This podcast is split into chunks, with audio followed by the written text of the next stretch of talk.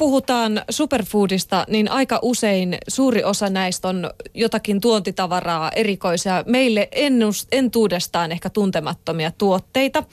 Uskotteko te ne, että myös ne jäävät meidän suomalaisten ravintoon ihan oikeasti? Kyllä mä uskon, koska nythän tämä on trendi, eli koko maailman ruokailu on menossa tähän suuntaan, koska tota, me ollaan nyt aikaisemmin eletty niin, että me syötiin pellosta suuhun käytännössä näin. Ja sitten pitkän kehityksen tuloksena meillähän on ollut tämä vaihe, että me syödään ihan kaikkea. Kaikki on tosi prosessoitua. Kaikki maa, missä vilja kasvaa, on tosi köyhää. Eli se ravi, ravinnon, ää, niin kun, ravinto on köyhtynyt.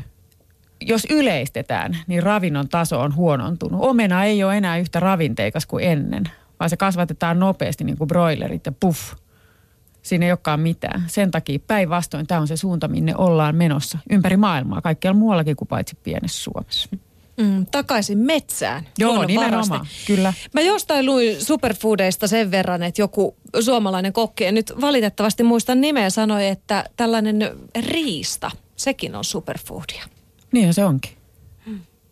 Eli kaikki tuolla aidosti kasvanut ja elä, elänyt, voisi sanoa, että se on superfoodia. Niin, koska mm. se on, siis luomuksihan riistaa ei voi sanoa, kun ei voi koskaan tietää, mitä se on syönyt. Niin sitä ei sanota luomulihaksi ää, niin kuin näiden kategorioiden mukaan. Mutta sehän on ihan päivän selvää, kun, kun se on kasvanut vapaana ja syönyt metsästä, niin sehän on niin kuin parasta ikinä.